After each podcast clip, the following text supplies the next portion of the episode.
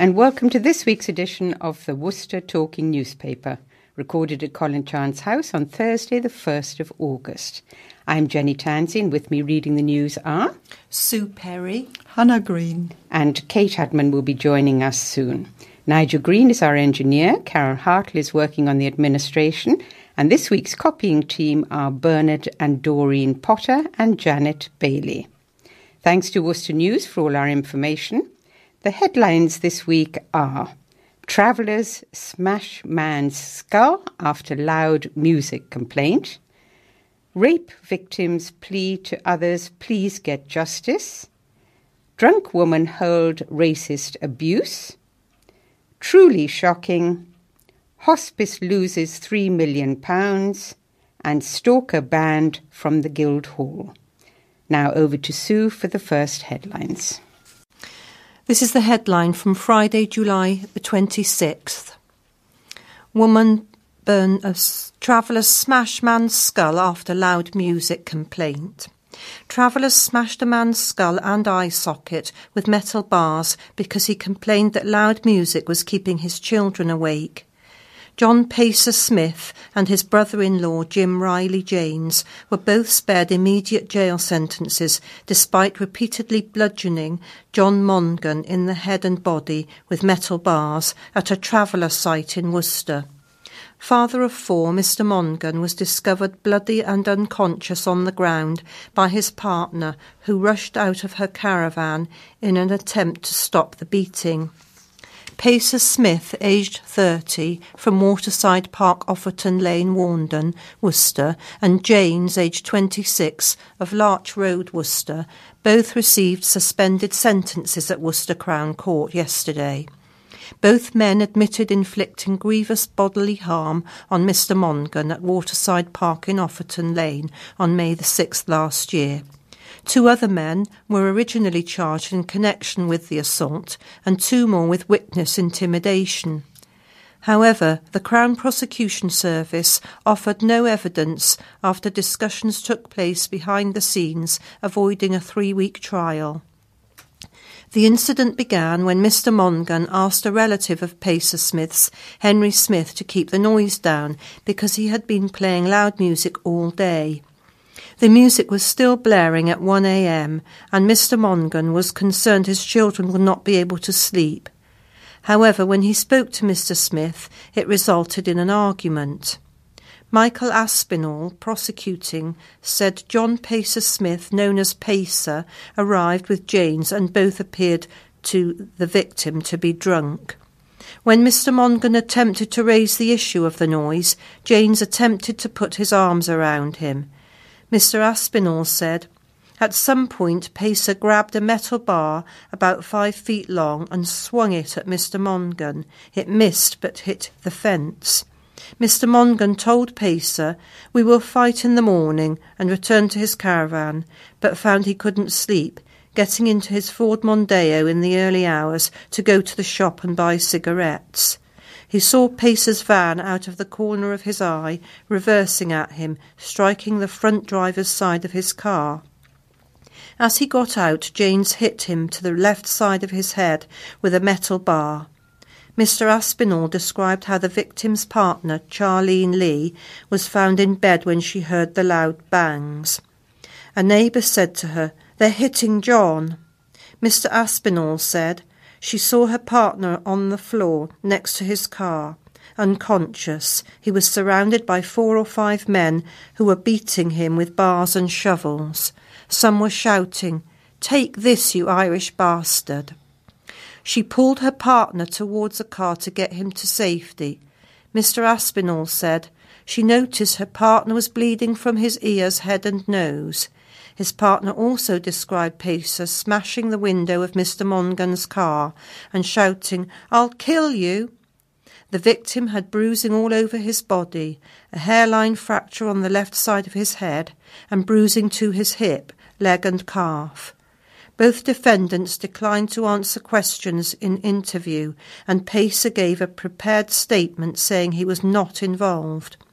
In a victim personal statement, Mr Mongan said he was assaulted by six people and suffered a fractured eye socket, fractured skull and bruising all over his body. He sustained fifteen separate injuries in the attack and spent three days in hospital. Mr Mongan, who has now moved off the site, had to take painkillers and complained of dizziness, not being able to do anything with his children and of feeling paranoid. "I'm worried people will come to get me and smash up my caravan with my kids inside," said Mr Mongan. The starting point in the sentencing guidelines for a Category one offence was all agreed by all sides to be three years in prison, with a range available in the sentencing judge of between two and a half years. Raj Punia, for Pacer Smith, said her client had served the equivalent of a fourteen-month sentence already after Judge Andrew Lockhart, Q C, withdrew the defendant's bail on May the fifteenth. Pacer Smith had also spent one hundred sixty-one days on a qualifying curfew. Miss Punia said, "When that happened," that is his bail being withdrawn, "Mister Pacer Smith was distraught. He was in floods of tears at the thought he was going to be locked up and kept away from his family and had not been prepared for it." Judge Tim, Jim Tyndall described Pacer Smith as the instigator and aggressor, identified as a high-risk offender by the probation service. However, the judge said an immediate custodial sentence would have had an effect upon Pacer's family and added, "You know now what huge consequences it, the custody, would have for your family." The judge sentenced Pacer Smith to two years in prison, suspended for two years, and forty rehabilitation activity requirement days. He sentenced James to eighteen months in prison, suspended for two years, and placed him on an electronically tagged curfew for three months, between eight p m and five a m daily. He must also complete one hundred fifty hours of unpaid work and pay a three hundred pounds contribution towards costs. And on Saturday, July the twenty-seventh, the headline was "Rape Victim's Plea to Others, Please Get Justice." A woman who claims she was groomed and raped while living in Worcester as a teenager has called on other victims to come forward. Sam Harron was thirteen and living in Worcester under the care of Worcestershire County Council Children's Services when she claims her ordeal took place. Voluntarily waiving her legal right to lifelong anonym- anonymity, Miss Harron said, "I was living in Worcester in foster care, and while in foster care I met a girl who was a bit older than me. I started going out with her regularly, and I didn't know, but she was grooming me. Eventually, we would go and meet up with this gang, and that is where the abuse began. We would go and meet up with this group of about twenty people, and we had to do whatever they told us to. I was sexually abused and raped a few times over the course of just four or five months. At the time, Miss Harron was subject to a Section twenty order of the Children's Act nineteen eighty-nine, which gives the local authorities the power to provide accommodation for children without a court order when they do not have somewhere suitable to live. Eventually, she was given twenty-eight days' notice by her foster carers and left Worcester. The ordeal left deep psychological scars, and Miss Harron said she still suffers the af- after effects of the abuse. I have got post-traumatic stress from what happened, and I'm on medication to help me sleep at night because I still have flashbacks and nightmares. I can't even bring myself to go to Worcester anymore because it triggers all this and I can't cope. The only things that have got me through all this are my mum, Emma, and my three kids. All I want from telling my story is that if there are other children out there who this is happening to, that they would be encouraged to speak out and get justice. I know I probably won't get justice for my story, but hopefully if other people come forward, they can get the justice they deserve. A spokesman for Worcestershire Children's Services said, "I can confirm that we worked with this young woman and her family over a period of time, two thousand six to two thousand ten, to address vulnerabilities and harm when she was a child.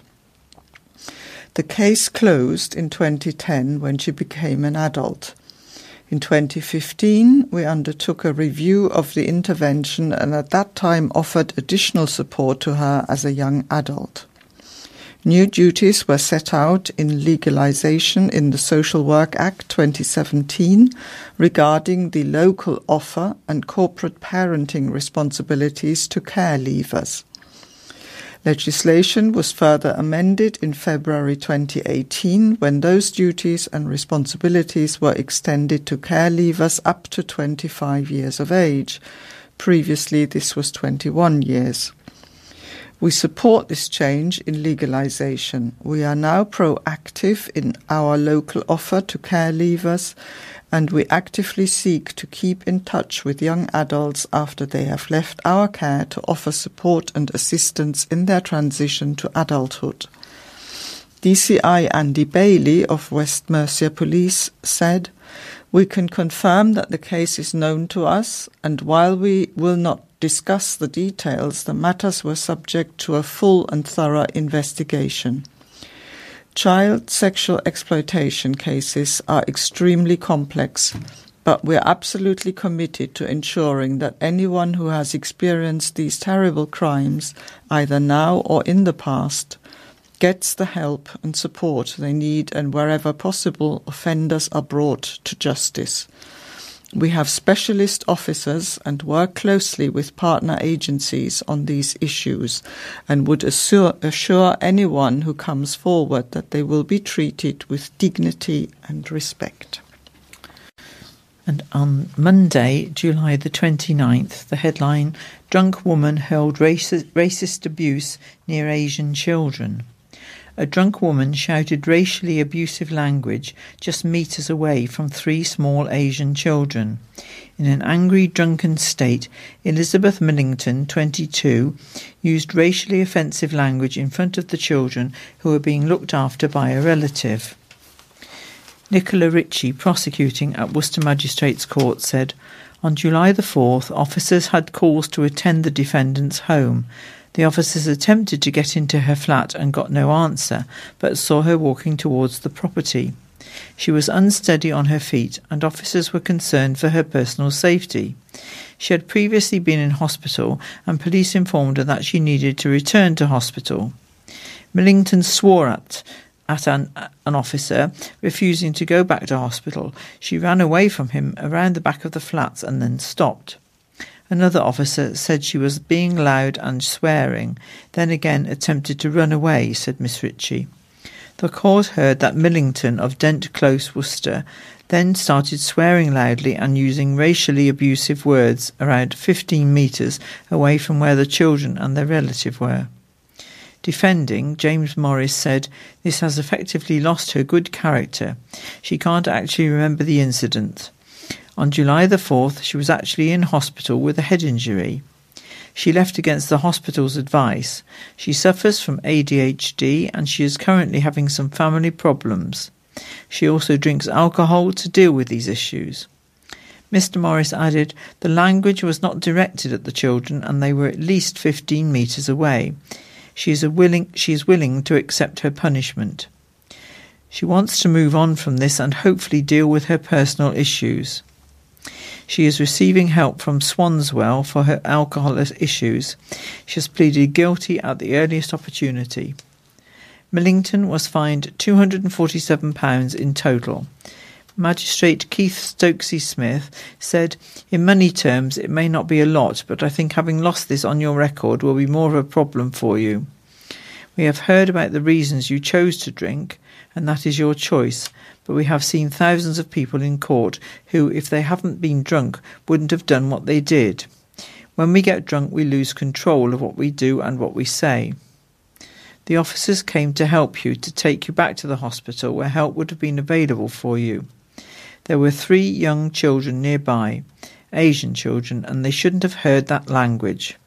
Hopefully this is a lesson to you. When people are trying to help you, please accept that help. The case was heard on Thursday, July the twenty-fifth. The headline for Tuesday, July the thirtieth, truly shocking. Vicious robbers beat a Worcester student unconscious, leaving a footprint on his face, before video calling his mother so she could see him lying battered on the ground. Daniel Lloyd and Kiran Gee pretended to help drunk student Jake Molan at McDonald's in Worcester city centre, but instead lured him into a dark, secluded part of the city's racecourse and set upon him, leaving him with a traumatic brain injury during a shocking attack. The robbery, sorry, the robbers FaceTimed the victim's mother on his stolen iPhone six so she could see her son lying bleeding on the ground, claiming they had found him like that. Lloyd and G lied to her that they needed the PIN code to unlock the phone so that they could call an ambulance, but an ambulance was never called, and they left him there unconscious. When he sentenced them, the judge said the robbers had only wanted the PIN code so that they could unlock the phone and sell it on. After the robbery, they used the University of Worcester students' stolen bank cards to carry out a series of frauds, including buying themselves food from McDonald's and a pregnancy test for one of their girlfriends. Lloyd, aged twenty-one, of Duke Edinburgh Way, sorry, Duke of Edinburgh Way in Malvern, and G, twenty-three, of Glenthorne Avenue, Worcester, gasped in shock over the prison video link when Judge Nicholas Cartwright jailed them at Worcester Crown Court on Monday as the victim and his mother watched from the public gallery. David Swinnerton, prosecuting, said the victim, ha- the victim had been preloaded with student friends on vodka and was refused entry to city nightclub Bushwhackers. He was already heavily intoxicated by the time he got to McDonald's in the city centre at one twenty-three a.m. on Monday the twenty-first, which is where he met G and Lloyd standing outside. They attacked him on Worcester Racecourse, although, although the victim has no recollection of the assault, coming to with a footmark on the right-hand side of his face. During the robbery, his iPhone six and a wallet containing two bank cards and between twenty pounds and thirty pounds in cash were stolen. It appears his head was stamped on, said Mister Swinnerton. The victim sub- suffered bruises to his eyes and cuts to his nose. The victim's mother received a call from the defendants at two oh four a.m. and saw her son via FaceTime, unconscious on the ground. Mister Swinnerton said she was understandably very distressed and provided the PIN code to the phone. They told her an ambulance had been called. That wasn't true. He was simply left. Mister Molan was taken to A and E at four forty-six a.m. He had a minor traumatic brain injury. X-rays identified no fractures and there was no bleeding on the brain. In total, G admitted five frauds using the stolen bank card and Lloyd's three frauds. In a victim statement, Mister Molan said he was anxious about going out on his own, missed the end of year ball and an award ceremony. In police interview, Lloyd initially denied being present at all, suggesting he had been at his girlfriend's. G admitted being there but blamed Lloyd. In a second interview, Lloyd accepted he was present but claimed G hit him first. Lloyd was also on licence at the time, taken as an aggravated feature. Evidence suggested that the footprint on the victim's face came from G's trainer. Now Skinner for G said his client pleaded guilty at an early stage and was entirely remorseful for what had happened. He told the court G hadn't perhaps had the easiest childhood and was studying an open university course to obtain a degree in sports science so he could become a personal trainer. He's young enough to make a sea change. That's what he fully intends to do, said Mister Skinner. Judith Kenny for Lloyd described the offence as opportunist and said he did not remember FaceTiming the victim's mum. Judge Nicholas Cartwright described the robbery as a truly shocking offence and the call to the victim's mother was cynical. The robbery was aggravated by the defendant's previous convictions for violence, targeting the victim because of his perceived vulnerability and the location of the attack. The judge said, you, prevent, you pr- pretended that you needed the code from her to unlock his telephone in order to be able to raise assistance from the ambulance service, and not surprisingly, she gave you the code, he added. Once the phone was unlocked, you left him there unconscious. He came around a significant amount of time later, and someone else did assist in the way you should have done.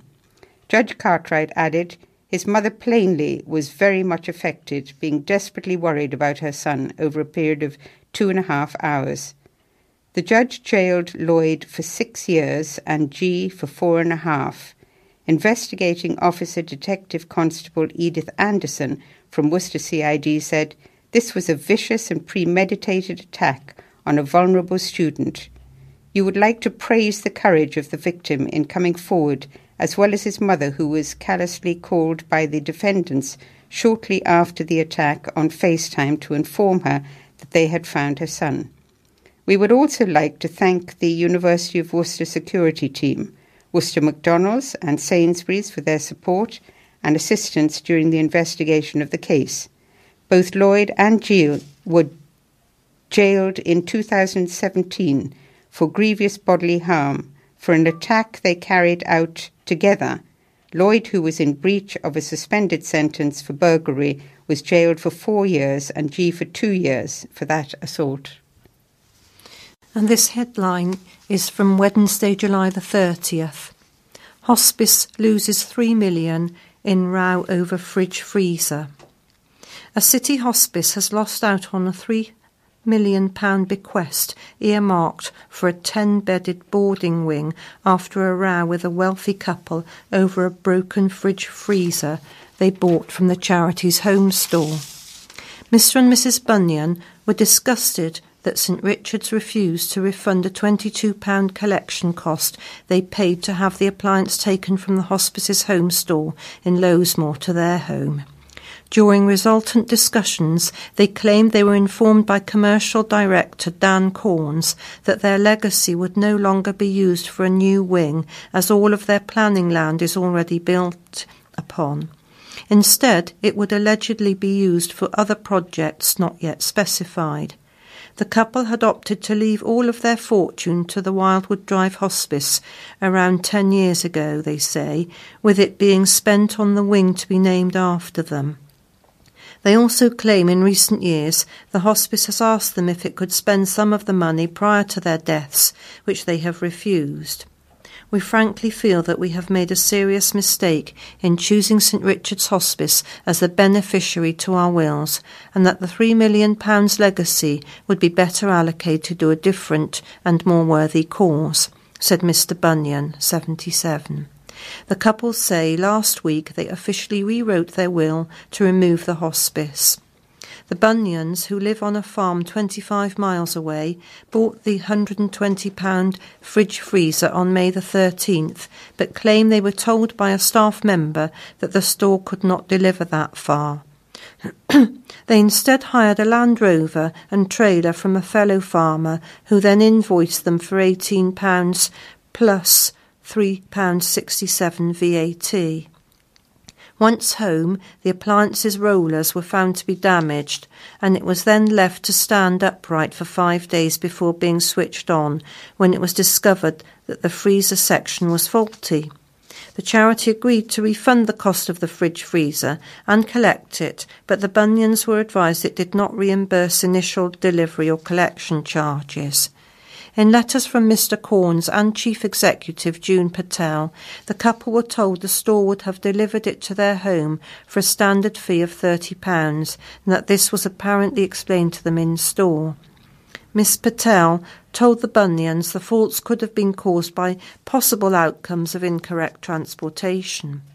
We believe this is likely to be the cause of the fault with your purchase, she added. Responding to Miss Patel via email, Mister Bunyan said he and his wife were utterly disgusted with the various responses from the hospice.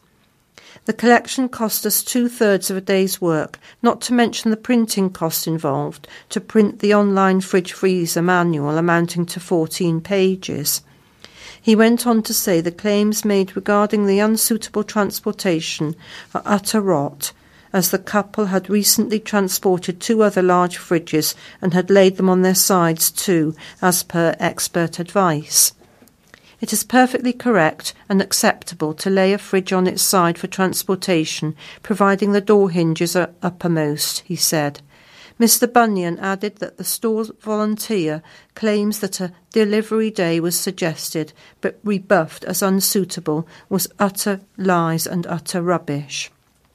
He went on to say they feel completely disillusioned with the so-called integrity of St Richard's and cannot believe the lengths gone to in order um, to renege on what they believe is the honourable thing to do. Mister Bunyan said the charity is utterly and completely unprincipled, driven only by the here and now, quick saving without thought to the honour deserving towards others. He added, the whole affair has been an unbelievable experience. We are absolutely honourable people. We did not expect treatment in the fashion that we have received. In a statement to the Worcester News, Miss Patel said, we're sorry to hear that Mister Bunyan is unhappy about the out- outcome of our recent discussion with him about the pre-used fridge freezer he purchased from one of our stores. St Richard's honoured their obligations and arranged to collect the fridge and refund the full amount paid for the item. She added, we are extremely grateful to all those who consider leaving a gift in their will to St Richard's and appreciate it is the choice of each individual as to whether they donate in this way. She went on to say, we have never seen a copy of Mister Bunyan's will or are aware of the precise details contained in it. To our knowledge, he has never been asked to donate money relating to this potential legacy, but may well have received literature referring to our ongoing need to fund the hospice services. We feel that we have responded in a professional and honourable way and pride ourselves on being an organisation which is caring and compassionate with all our supporters, patients and their loved ones. Today's headline, Thursday, first of August, was Stalker Banned from Guildhall. A convicted stalker cleared of har- harassing a council worker has been banned from Worcester's Guildhall as part of a restraining order. The prosecution offered no evidence against pro-democracy campaigner David Griffiths at Worcester Crown Court on Tuesday, after their main witness, Alan Taylor, said he did not want to give evidence for a second time. This led to a formal not guilty verdict being returned on behalf of the fifty-year-old by Judge Robert Jukes, Q C, during a short administrative hearing. Mister Griffiths regularly campaigns outside the Guildhall against council corruption and health issues. Prosecutor Ekval Singh Tivana told the court Mister Taylor had mental health difficulties and does not want to attend again, arguing that there was no prospect of conviction against Mister Griffiths were there to be a second trial.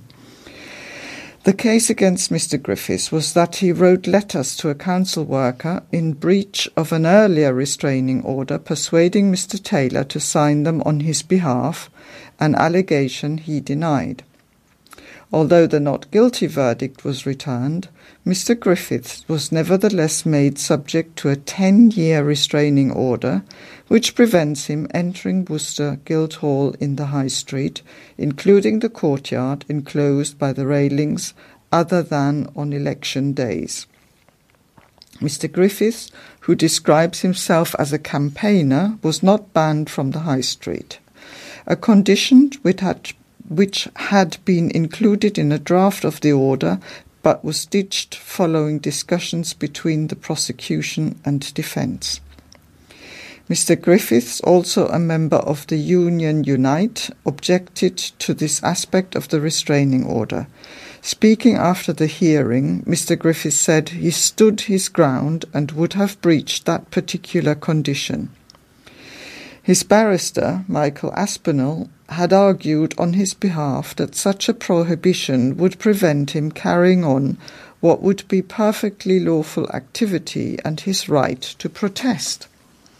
He still intends to hand out leaflets outside the Guildhall as soon as this Friday, just as he has in the past, though he cannot cross the threshold marked by the railings or enter the building itself. Mister Griffiths had been expected to face a second trial in Hereford, which was due to begin on Tuesday. The jury in the first trial was discharged last month for reasons that were never disclosed in open court. Mister Griffiths of Bridge Street, Worcester, had denied writing the letters to a council procurement officer and gave evidence in the witness box during his first trial comparing the whole process to something that happens in North Korea. Mister Griffiths denied breaching a restraining order by sending four letters crit- criticising a council procurement officer and charant- charity volunteer Sheila Mari between December the ninth and December nineteenth, twenty seventeen. Mister Griffiths was convicted of stalking her in twenty sixteen. The prosecution said the letters were sent to Worcester City Council, Malvern Hills District Council, Wychavon District Council and Councillor Joe Hodges in breach of a five-year restraining order imposed on February the nineteenth, twenty sixteen. Miss Mari said the letters were malicious, vexatious and defamatory of my character. When she gave evidence, she broke down in the witness box and she said she was scared of Mister Griffiths. But in his own evidence, Mister Griffiths said, "I did not write that letter," and claimed he saw it for the first time when police interviewed him. He denied bullying Mister Taylor, a man with learning difficulties, into writing the letter to Miss Mari, and also said an apologetic Mister Taylor had written a retraction letter. Griffiths was cross-examined by prosecutor Ekwal Singh Tivana, telling the jury this letter had been lost after he handed it to solicitors Rogers and Co, and he wasn't very happy about it.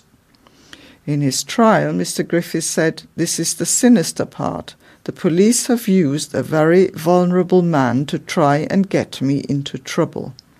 Speaking after the not guilty verdict, Mister Griffiths said, "It's shocking. I feel like I'm being set up all the time. I was acquitted, found not guilty." Mister Griffiths said he had been arrested seven or eight times as a result of the case, including twice in one week, which he called surreal. Mister Griffiths said, "I'm relieved, but what are they going to do next? I believe in democracy, openness and freedom of speech." He said he had campaigned on behalf of the N H S against corruption, the austerity lie, and councils' salaries. He said he had suffered depression, anxiety and sleep disturbances as a result of the trial. Mister Griffiths added, "It's made me ill. Hopefully that's it." And now some other items that you might find interesting. Post office closure is unforgivable.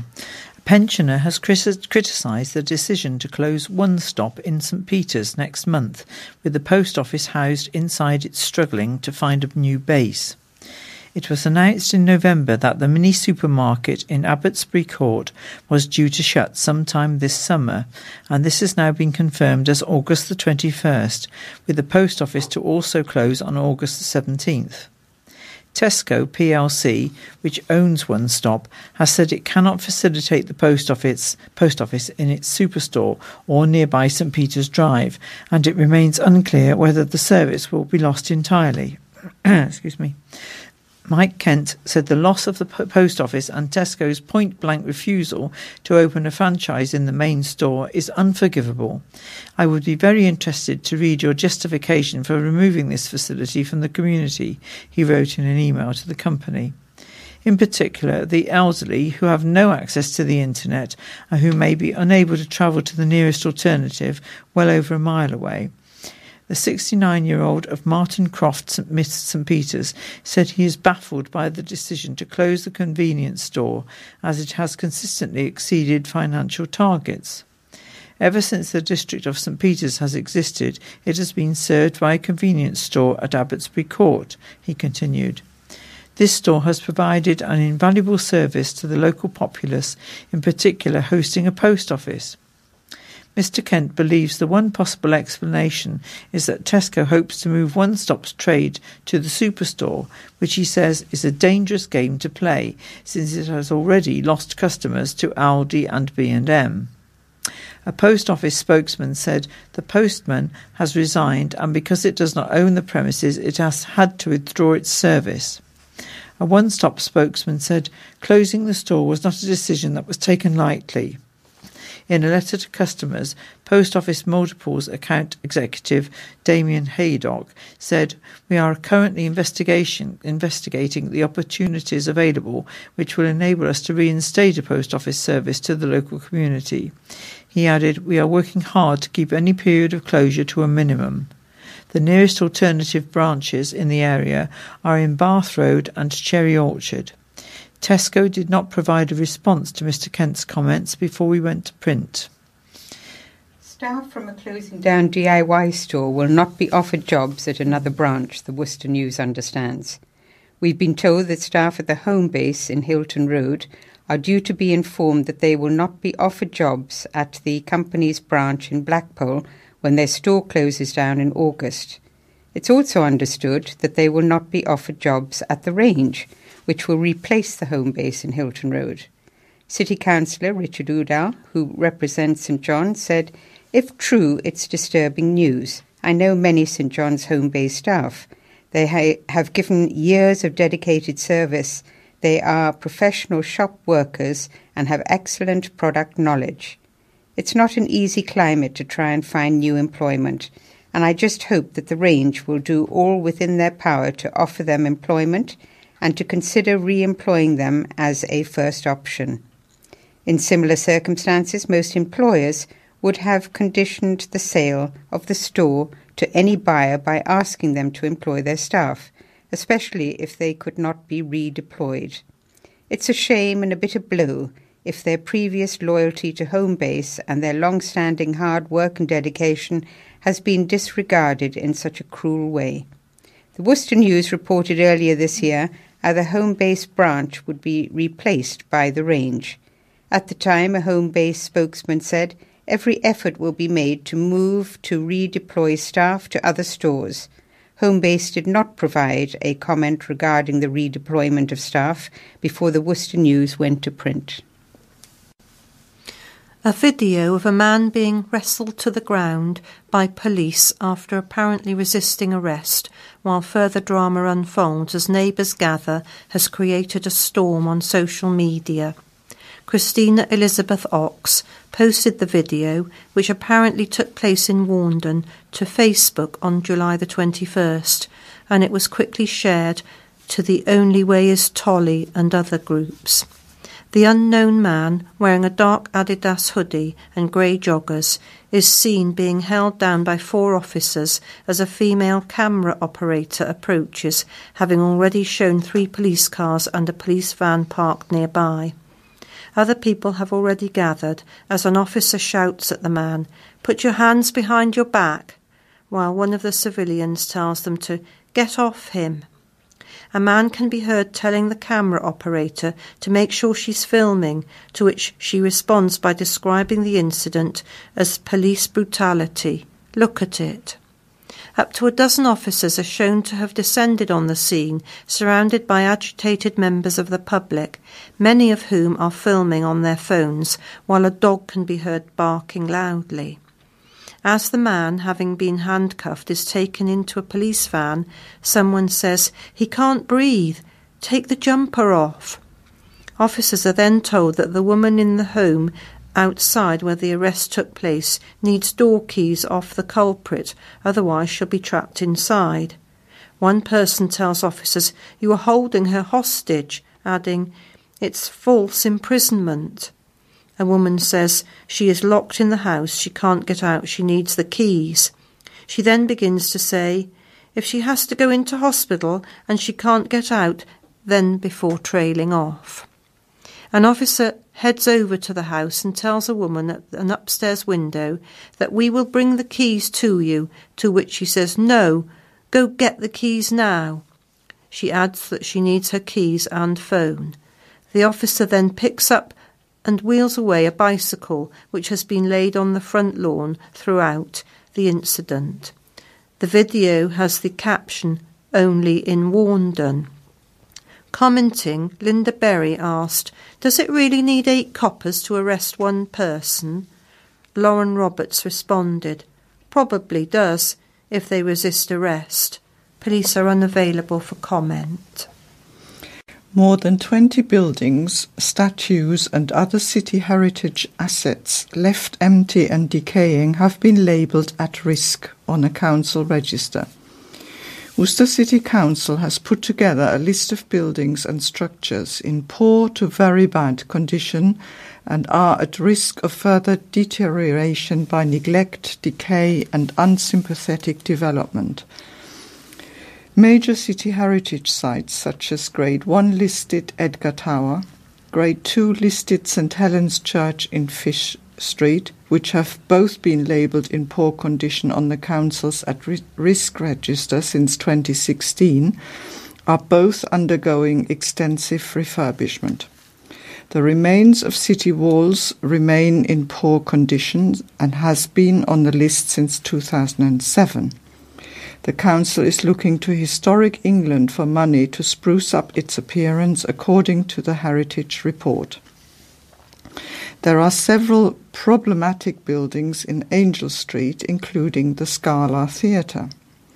Both were in poor condition last year, but the condition has not improved, and the council believes adding them to the list would raise their profile and speed up the process.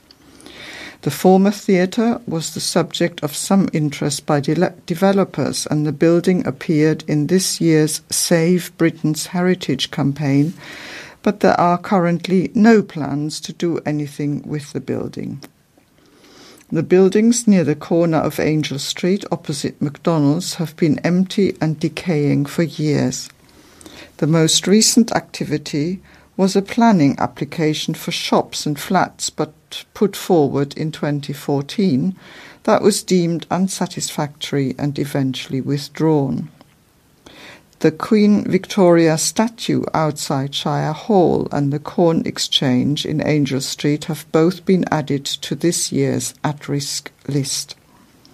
A Grade two listed traditional red telephone box in Bridge Street, which was pr- produced to celebrate the Jubilee of King George the Fifth in nineteen thirty-six, and Bourton Cricket Pavilion, which was dement- di- dismantled and moved to Avoncroft Museum, were both removed from this year's at-risk list. The council has been working with the owner of two buildings in the city, Ashley's in the Tithing and the buildings above Deshi Bazaar in Lowesmoor, before handing them Section two fifteen notices, which would force them to make significant improvements. Residents claim the installation of street lighting and a zebra crossing will exacerbate problems in their village. A proposed housing plan in Hallow near Worcester will introduce thirty-three new homes as part of the South Worcestershire Development Plan. The proposal states Hayfield Homes Limited will create a housing estate in a field off Main Road opposite the Lady Go stores. Along with the new housing, a zebra crossing and street lighting is set to be fitted outside the primary school. Local District Councillor Dean Clark said, "It is my understanding that some years ago Hallow School requested a zebra crossing and that Hallow Parish Council supported this. At this present time the school does not have a crossing or a patrol person, and so the need for a zebra crossing has become more urgent. It has become a possibility due to Section one oh six funds becoming available for the na- nearby hay- Hayfields development. I recently met with our council, county councillor and highways officers for a site visit. The zebra crossing will unfortunately involve the provision of some street lighting, the loss of some parking and, more importantly, major traffic disruption while it is installed, which I understand may now take place during the autumn half-term holiday. Residents have spoken out against the proposed plans in the village. Carol Gibbs said, "It's a bit of a duck and dive when trying to cross that road. The traffic on the A four forty-three is already very congested. At certain times of the day, it is virtually impossible to get off my drive onto the A four forty-three due to the volume of traffic. To create a new estate access where proposed will only exacerbate the problem further. Nowhere in the village are there street lights. It's part of its beauty and the attraction of living there. Mike Baldwin, owner of Lady Go Stores, said, "The road is dangerous as it is. I have been here for twenty years and the traffic situation has always been manic. It's a very busy road. Sometimes you can be waiting up to ten minutes to try and cross." Sarah Willis said, "Hallow Village enjoys dark skies, so street lighting will not be a welcome addition in the village. I have always wanted to live in the village, but in the last twelve months it has become unrecognisable." Sue Ashford said, "The volume of traffic is already huge. Parking really fills up, especially during the school pick-up times. It's going to be really busy if the new development happens. It's bad enough as it is." Jan Cowles said, "The positioning of the new access point isn't ideal. The new access will make things so much worse. People park on the corner of the road or the curb. It obstructs our view when we try to get out of our street. As for the street lights, it will encourage people to drive even faster through the village. Late at night, you can hear cars speeding past. They need to slow down. It's an accident waiting to happen." Duncan Rudge, Planning Services Manager of Malvern Hills District Council, said the applicant's transport statement explains that some improvements are recommended, such as the construction of an uncontrolled crossing to help connection to the primary school, as well as traffic regulation orders to prevent parking close to the new site access. However, Worcestershire County Council already has a zebra crossing scheme which will be installed next to the pedestrian entrance. The work will go ahead just as soon as the necessary technical approvals are in place. Therefore, the developer's proposed scheme is not required. A spokesman from Hayfield Homes Limited said, "We have an acute housing shortage, in particular affecting young people, and we need to be building more homes of all types in all communities." A diver rescued a trapped shark while on holiday on the south coast. Michelle Walton, aged fifty-three, was diving off the coast at Hall Sands in Devon when her partner Peter Love, aged sorry, with her partner Peter Love, aged fifty-two. Miss Walton said, "We were in water less than ten metres down, close to the shore, when me and Pete noticed after about ten minutes of being in the water a fishing line, and I indicated to Pete to avoid it. We followed the line and it disappeared into some seaweed, and when we reached the end, we saw a cat shark caught on a double hook. It was thrashing around, so Pete got out his diving knife, as it obviously couldn't free itself, which we use in case we ever get caught in anything, and cut it free. If it hadn't, if we hadn't found it, it would die. It didn't swim off straight away and seemed to hang around, and it looked at me. I think it was saying thank you for freeing me." Michelle and Peter regularly dive in U K waters during their free time, and the temperature on that day was warm, perfect for this species of shark. Miss Walton from Kidderminster added, "When I go diving, I like to see where the dive takes me. I don't plan it out, and I never know what I'm going to get." On a recent dive, the pair met with the largest species of jellyfish in the U K and swam with it for some time before it moved away.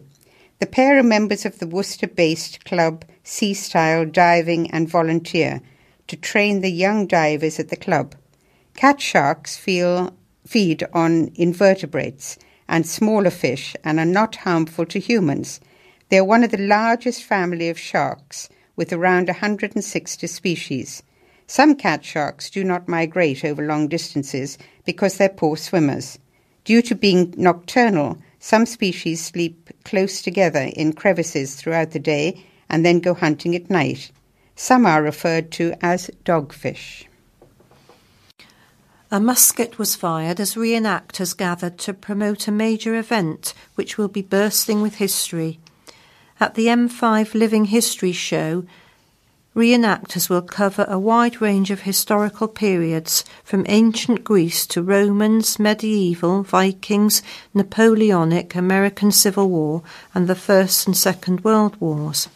Over a thousand reenactors will attend the event on August the tenth and the eleventh at Spetchley Park Gardens near Worcester. Two reenactors were in Spetchley Park in full costume yesterday, despite the heat, to promote the Living History show. One of them, Brian Bullock, from Worcester Reenactors, said, "This is the biggest reenactment event in the Midlands. It's a hobby, but it's only good if the public want to watch. Otherwise it's just grown men playing cowboys and Indians. We want to bring history alive." It started off as a few reenactors and gradually it has grown. The event, which began in two thousand sixteen, is supported by Worcestershire Ambassadors, which assists good causes in the county. For more information on the event, visit w w w dot worcester reenactors dot u k slash m five. For some sports news. Football's coming home was the message from Droitwich Spa after being granted one million pounds by Wychavon District Council. The substantial sum will go towards the creation of a three G pitch at the town football club's home on King George's playing fields. Work is expected to start in May twenty twenty, meaning the Saltmen could be back playing in the town by the start of the twenty twenty-one season. Spa have been sharing with Starport Swifts at Walsh's Meadow for the past two seasons, as the playing fields do not meet the in- entry requirements for the level above West Midlands League Division one. But with the financial support of the council, Spa will be able to push ahead with the redevelopment before returning home next year. Councillors unanimously agreed to use funding connected to planning agreements for new homes, which is also known as Section one oh six money, to invest in the project at an executive meeting on Wednesday. Officers are working with Droitwich Spa Community Football Club, an umbrella not-for-profit company with representatives from the town's main clubs, to look at funding options to develop a stadium pitch and stadia alongside the three G proposals. This would include a turnstile and small stand and allow both the men's and women's teams to play home games in Droitwich. Once completed, it would also support the development of boys and girls football at a junior level, while there is a desire to refurb or rebuild the changing rooms and the pavilion. A club statement read, "Football's coming home to Droitwich Spa. It can now be confirmed that Droitwich Spa Football Club can return home to the town's first ever stadia pitch following unanimous support at a Wychavon Council public meeting. This marks a key milestone in the development of football for all ages and gender in the town." Everybody at the club is obviously delighted with the news, which falls in line with the community club's vision and their five-year plan, which they have fought hard for. The news will enable the team to return home, having had to play their football out of town in Starport due to the current ground not being suitable for Step five football. Droitwich Spa Football Club welcomes the unanimous support of Wychavon District Council, and we look forward to working with the council to develop not only the stadia pitch but also the community three G pitch. The club would also like to thank Richard Whitehall and the C I C, who have worked tirelessly over the last four years. The project forms part of the Council's pledge to invest up to five million pounds in sport and le- leisure facilities by the end of March twenty twenty. Councillor Rob Adams, Executive Board Member for Community Engagement, Culture and Sport on the Council, said, "This is an exciting, exciting and game-changing investment in sporting facilities that will inspire more people to get out and get active, as well as develop the next generation of sporting talent. The King George's pitches are currently leased to Wychavon Leisure, who manage them on the council's behalf. No one from the football club was available to comment further." Now some cricket. Fans still delighting in the recent World Cup triumph have the chance to revel in more top-flight matches as the Physical Disability Cricket World Series comes to Worcestershire next week. England, Afghanistan, Bangladesh, India and Pakistan go head-to-head in a series of matches across the county from Monday until Thursday, August the fifteenth. This will be the second time the event has been held in Worcestershire and the first to involve five national teams. Last year was a Tri-Nations featuring England, eventually, eventual winners Pakistan and Bangladesh. The NatWest-backed tournament is hosted by the England and Wales Cricket Board, Worcestershire Cricket Board and the University of Worcester. Games will be at Barnt Green, Bromsgrove, Kidderminster and Worcester's Old Elizabethans. It will culminate in England against the rest of the world for the University of Worcester Cricket Cup at New Road on August the fifteenth. The teams will be staying at the university throughout the tournament. Ian Martin, E C B's Head of Disability Cricket, said, "We're really looking forward to welcoming some of the best disability cricketers in the world to Worcestershire in August for what promises to be a highly competitive series. Our England side have lost to Pakistan in our last two finals, but with this squad we're confident of taking that next step to win another major trophy. The standard of disability cricket around the world has increased a great deal in recent years, which is great for the game and a multi-nation series like this, and we can expect a high standard of cricket to be played this summer.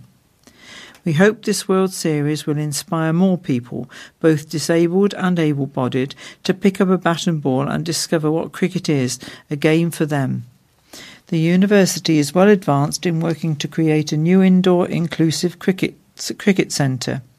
Insolvency and restructuring practitioner Ian Nairn is gearing up to captain his country to glory. It will be a far cry from what a lot of England's players do for a living, but for the skipper, cricket cricket and numbers go hand in hand. I enjoy problem solving and making a difference on a human level," said Nairn, who has had his right foot amputated as a toddler. "Whether I'm helping a business owner because they are under financial pressure and don't know where to turn, or if I'm helping out one of our bowlers decide how he is going to approach the next ball after being hit for six, it's about having a calm head and using your experience to think rationally." Nairn led England to runners-up spot last year and is hoping to go one better this time round to defend the crown they won in Bangladesh in twenty fifteen. Juggling a busy life with his business advisory firm Baldwin's, England comes with its sacrifices. There are a lot of early and late gym sessions and weekends spent travelling to be in the cricket nets, but that's part and parcel of being an elite businessman and athlete," Nairn added. "I honestly couldn't call who is favourite for this tournament, which makes it so interesting. Having India, one of the world's biggest cricket nations, on board is a big boost for the tournament, and we haven't seen Afghanistan play in four years, so it will be an interesting few days. Some non-mainstream parts of English sport are riding the crest of a wave at the moment, particularly off the back of the success of the England women's football team, so I urge people to check the tournament out if they can. Some of the skill on show is unbelievable. To give you an idea, we have witnessed players with one arm making diving one-arm catches that are up there with Andrew Strauss's Superman catch in the two thousand five Ashes. England begin their tournament at Kidderminster on Monday against Pakistan at eleven a m. They then play India at Bromsgrove on Tuesday at eleven a m, Afghanistan at O E's on Wednesday at three p m, and Bangladesh at Bromsgrove on Friday at three p m. The final is due to be at Blackfinch New Road on Tuesday, August the thirteenth at three p m. For more details, visit e c b dot co dot u k dash England dash disability.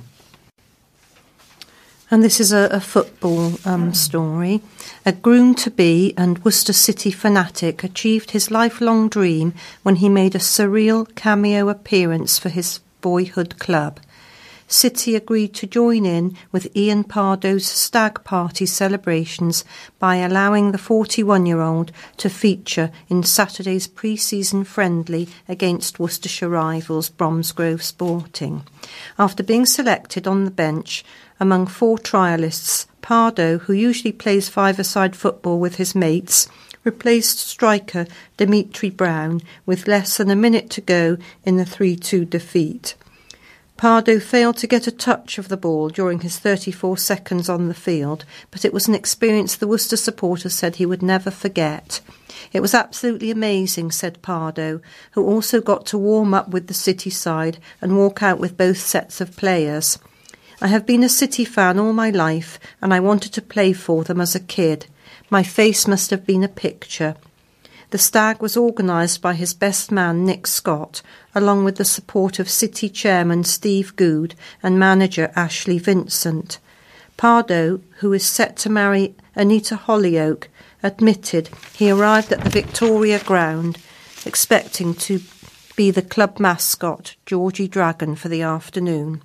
I had no idea I was going to play until Ash shook my hand and said, "We will get you a kit and get you on," Pardo said. It was surreal. As the game went on and we were losing three two, I thought there was no chance I would get on now. But all of a sudden Ash said, "Right, you're on." I said, "What? Are you sure?" My heart rate was also absolutely crazy. My dad was there as well, which made it even better as he's a City fan too. Any hopes of Pardo netting a dramatic last-gasp equaliser were dashed when the linesman's flag went up. There was a ball over the top, but Tyrese Ruddock was offside, Pardo said. If he hadn't been offside, he could have passed the ball across to me and I could have scored. I don't know what that would have happened if it... I'm sorry. I don't know what would have happened if I had done that.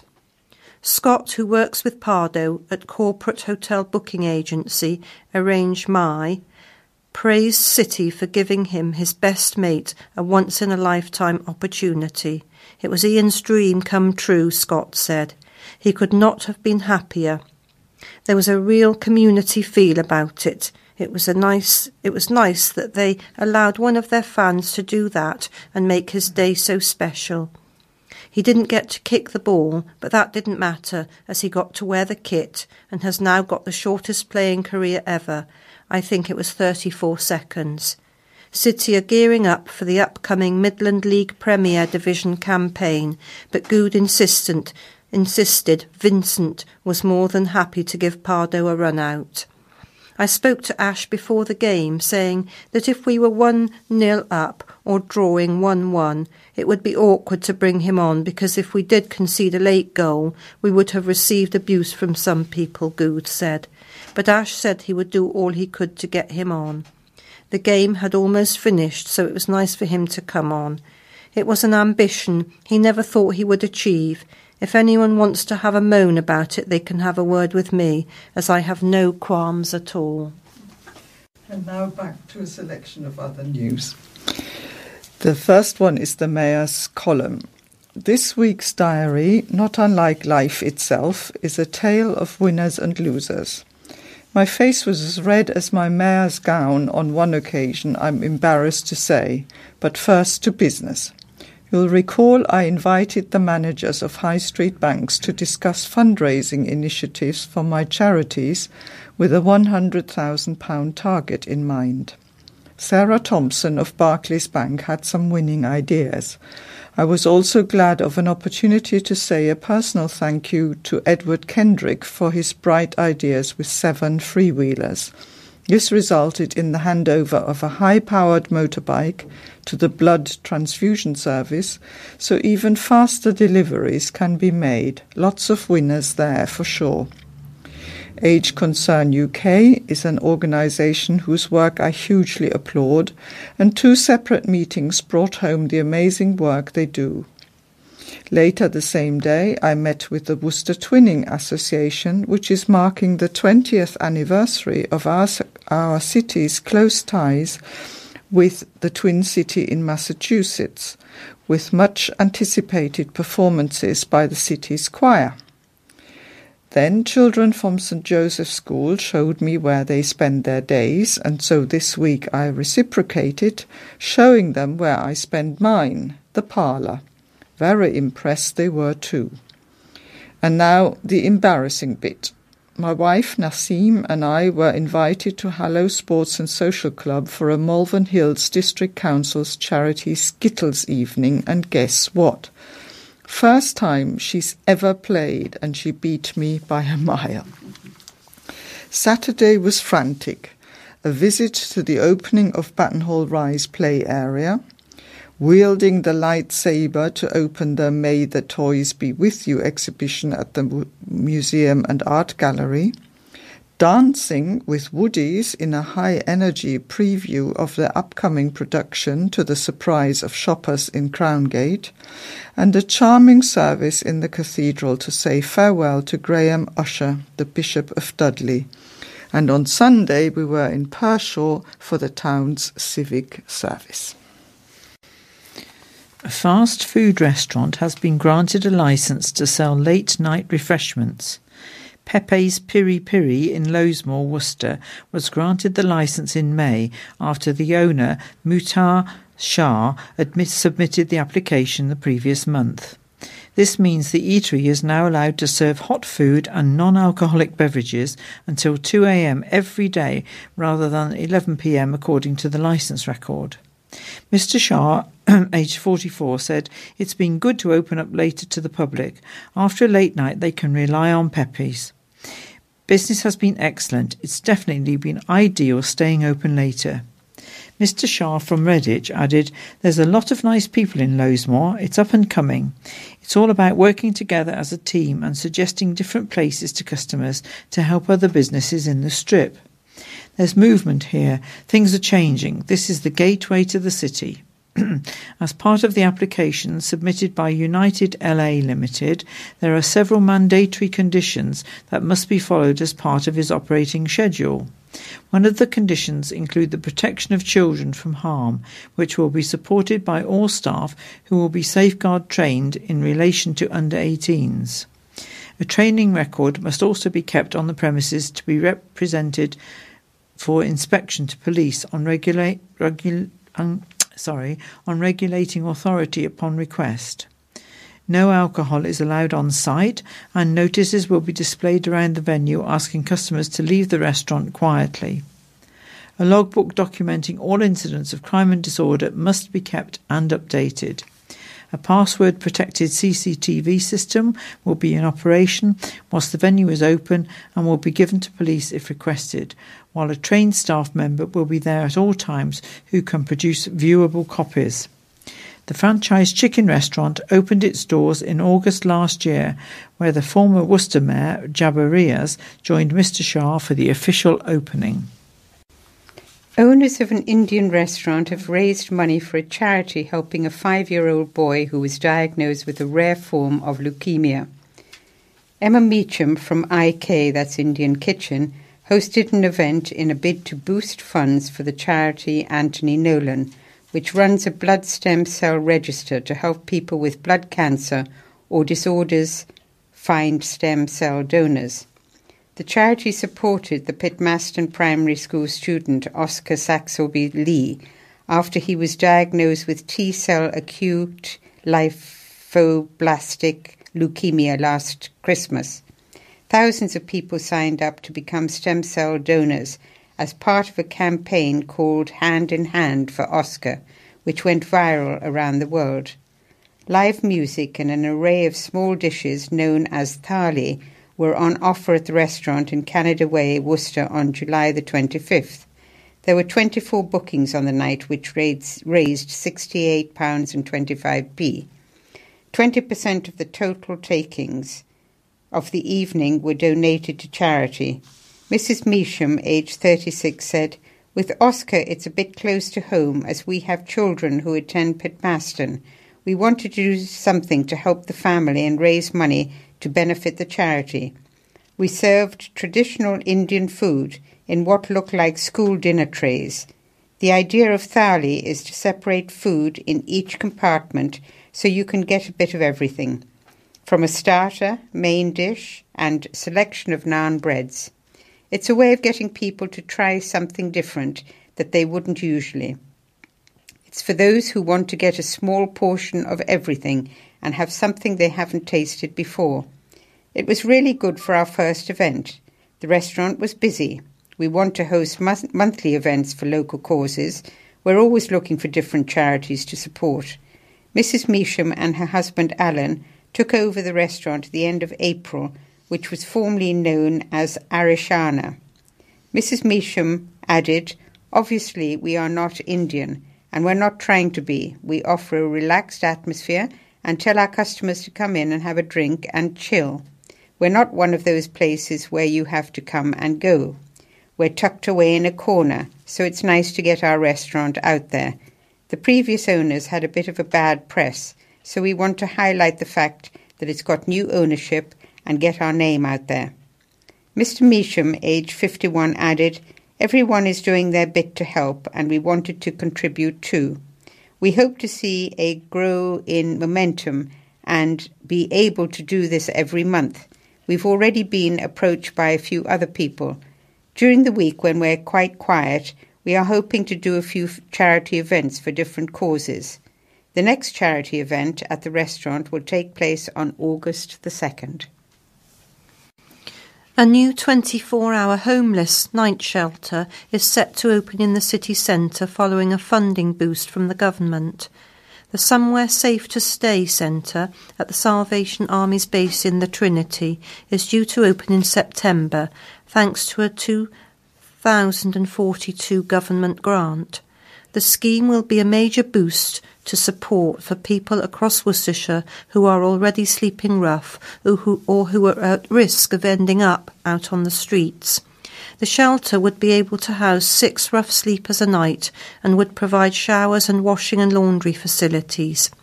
Councillor James Stanley, chairman of the Council's Communities Committee, said, "This is a positive step in the county-wide campaign to reduce rough sleeping, as the funding will create a place of safety all year round, not just during the cold winter months." The Somewhere Safe to Stay Centre will have staff available twenty-four hours a day to give rapid and intensive support to help people off the streets and into accommodation. The new centre will provide a safe environment for rough sleepers who are committed to coming off the streets and will come equipped with private interview rooms so that people can receive specialised support from a range of agencies.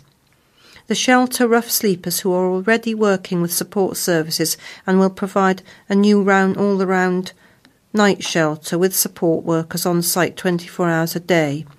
The aim is to create a safe place where people in crisis can have their needs assessed urgently, away from any dangers that they may encounter sleeping on the streets. Support workers will work with rough sleepers in the centre to draw up an action plan to get them back into accommodation. The government funding comes from a bid led by Worcester City Council on behalf of the county's other district councils in Wychavon, Malvern Hills, Bromsgrove, Redditch and Wyre Forest. The centre will be run charity caring for communities and people, which was also part of the bid for government funding and which also runs the single homeless and childless couples homelessness prevention services for the county. Money for the shelter's showers was raised by Caring for Communities and People through its sponsored Big Sleep Out event held earlier this year. Harriet Baldwin, the M P for West Worcestershire, has lost her job at the Foreign Office.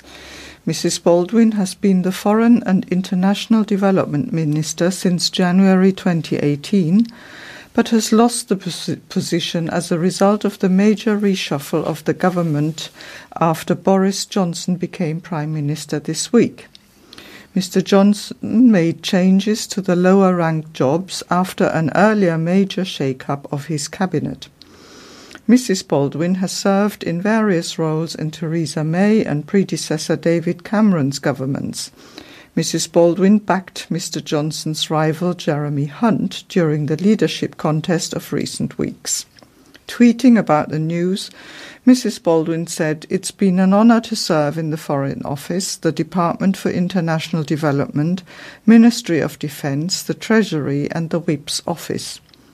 I'll be supporting Boris Johnson and his excellent team of ministers from the backbenches." Meanwhile, before the Worcester news went to print, there was still no news on whether Worcester M P Robin Walker was changing his role. Mister Walker has served as a minister in the Department for Exiting the European Union since July twenty sixteen. On Thursday, he told us the, told the Worcester News he was waiting for news on whether he was staying or moving on. There is always speculation, but we will just have to wait and see, the M P added. He also said he was absolutely delighted that Bromsgrove M P Sajid Javis, who Mister Walker backed in the leadership contest, contest had been appointed to the position of Chancellor. A seven-year-old girl has raised funds for a charity which was created in memory of her grandfather who had cancer. The Smile Charitable Foundation was set up ten months ago in memory of Edward Henry, who passed away sixteen years ago. The charity aims to host events to raise money, which will then be donated to individuals or groups who can apply for a grant through the organisation. Mister Henry's three children, Tori, Katie and Jack, who formed the charity, were inspired to choose the name after browsing through old photographs. Tori Tredegar, aged thirty-six, said, "When looking through the photos, there was no moment when any- anyone felt sad. He always brought a smile to our face, and that's why we chose the name." The first charity event was held on July the seventeenth, which would have marked Mister Henry's sixtieth birthday. It was held by his granddaughter, Libby Tredegar, from Worcester. Libby organised a cake stall at her school, Broadwas Primary School, and raised one hundred fifteen pounds seventy-five. The money has been donated to the Riverbank Children's Ward at Worcestershire Royal Hospital for sensory equipment. This follows Libby's eighteen-month-old brother, William, who has received care from the hospital as he suffers from problems with his breathing. Missus Tredegar said Libby didn't meet her grandfather, so she often asks about him. She wanted to do something in memory of him and to mark his birthday. We are so proud of her. He was incredibly generous and such a kind person. We wanted to do something positive from something so negative. It's lovely to make a difference and to offer help to those who need it. There are so many children in Worcester who benefit from the hospital. Alison Northover, a teacher from Broadwas Primary School, said, "Libby's fundraising idea was lovely and we were all very happy to support her. We are delighted that she raised so much money from her bake sale and are very proud of her."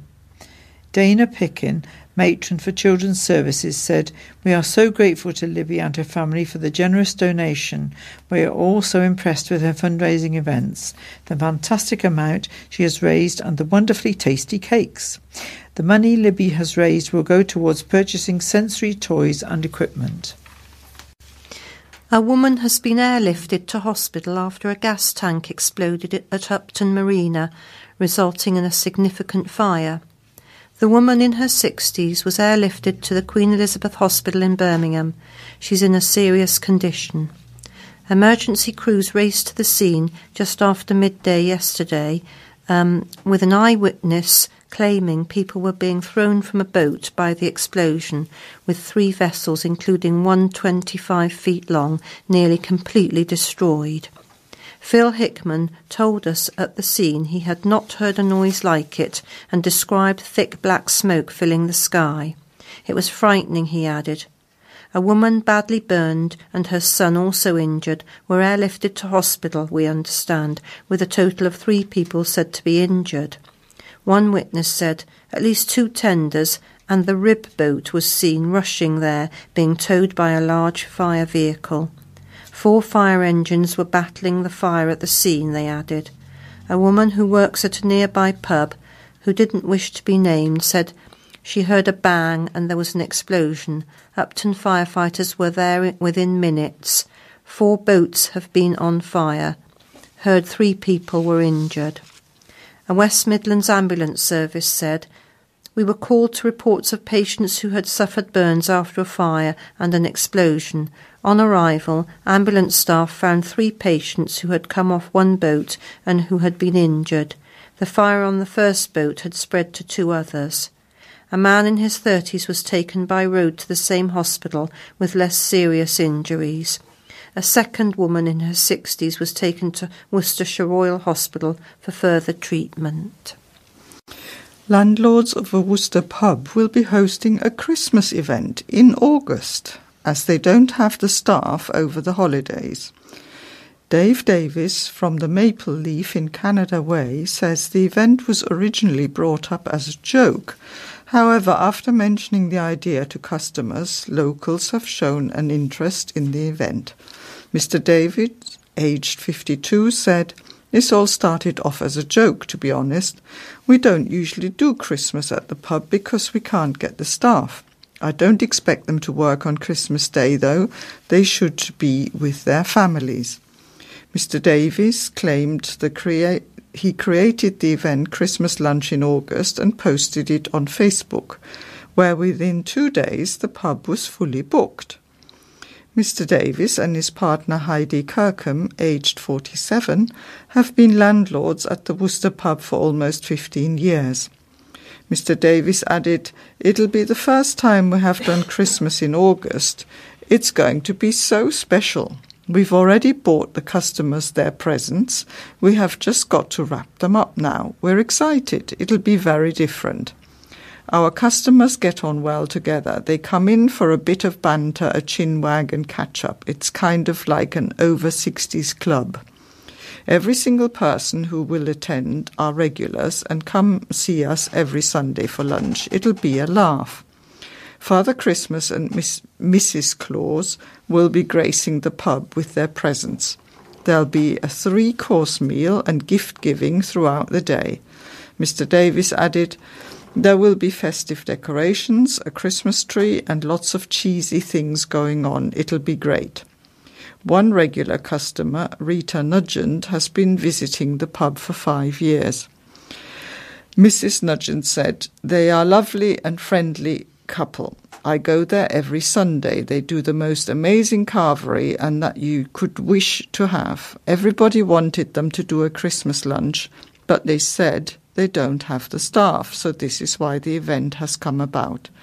I think it's a bit different. It's really for the locals who would love a Christmas with everyone." forty-two people are set to attend the early Christmas gathering on Sunday, August the eleventh. And that nearly brings us to the end. Um, just an, an update on uh, M P Robin Walker's new job.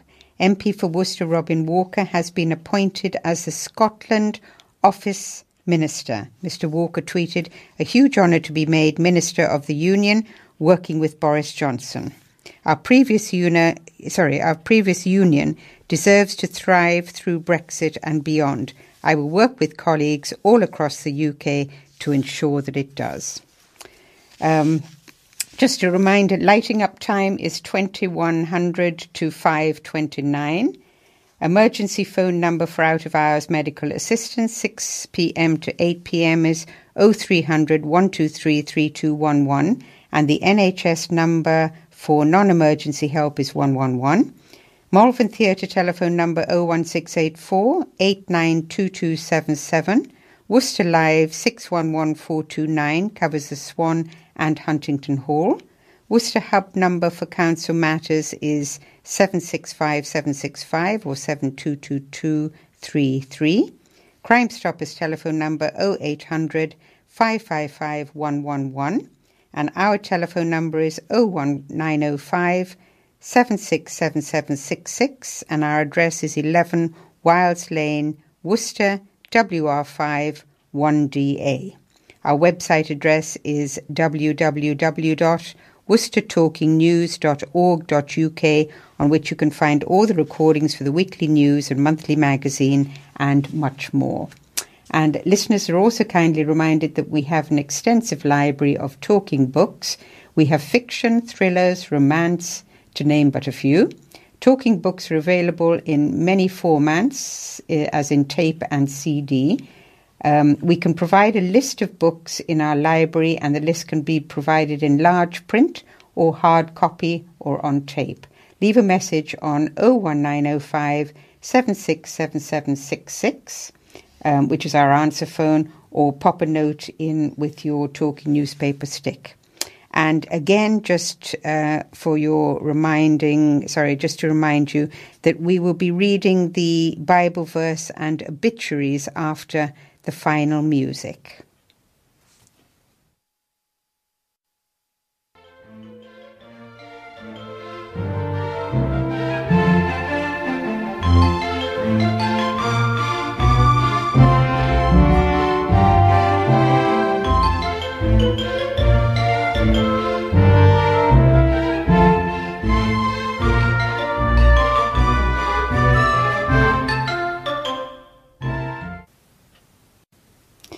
Thought for the day, Mark nine, verses thirty-eight to forty-two. Teacher, said John, we saw someone driving out demons in our name, sorry, in your name, and we told them to stop, because he was not one of us. Do not stop him, Jesus said, for no one who does a miracle in my name can in the next moment say anything bad about me, for whoever is not against us is for us.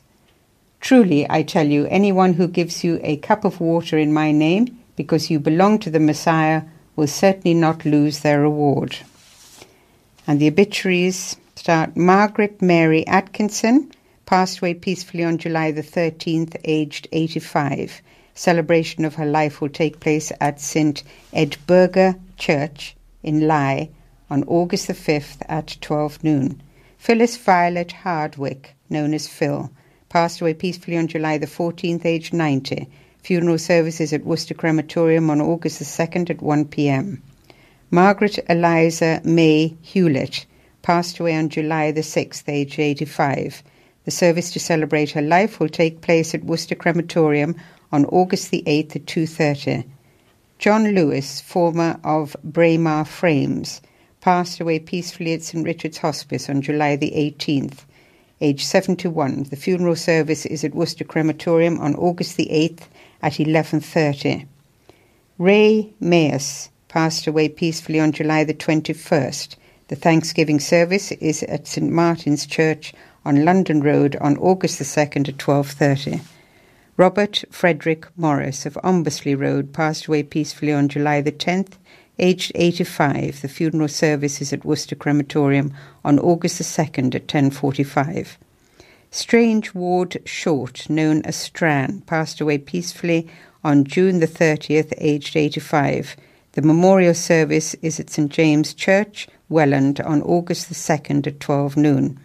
Eileen Patricia Stanley, née Brian, known as Pat, passed away peacefully at Saint Richard's Hospice on July the twenty-second, aged eighty-seven. The funeral service is at Worcester Crematorium on July the thirty-first at one p.m. Trevor William Vicarage died on July the fifteenth, aged sixty-eight. The funeral is at the Vale Crematorium in Fladbury on August the ninth at two p.m. Dinah Jane Wheatley, née Cole, died at home on July the thirteenth. No, de- no details have been given of the funeral. Margaret Ivy Edwards passed away peacefully at Worcester Royal on July the eighteenth, aged eighty-eight. The funeral service is at Worcester Crematorium on August the fifth at two thirty. Vivian Elizabeth Watson passed away peacefully at the Royal uh, in Worcester on July the seventeenth, aged ninety-four. The funeral service is at Worcester Crematorium on August the second at ten a.m. Mavis Eastbury, née Rowley, a guide and Brownies leader for thirty years, passed away peacefully on July the twenty-fourth, aged ninety-five. The funeral service is at Saint Barnabas Church on August the sixth at twelve fifteen. Doreen May Heath passed away on July the nineteenth, aged ninety-seven. The funeral service is at Worcester Crematorium on August the sixth at two thirty. Bernard Higginson of Fernal Heath passed away in hospital on July the twenty-third, aged eighty-seven. The funeral service is at Worcester Crematorium on August the seventh at eleven thirty. Eileen Beryl Bruce, Bruce passed away at Hereford County Hospital on July the twenty-third, aged eighty-nine. The funeral is at Saint Peter and Saint Paul's Church in Whitney-on-Wye at two p.m. on August the fifth. Our thoughts and sympathies go out to all the families.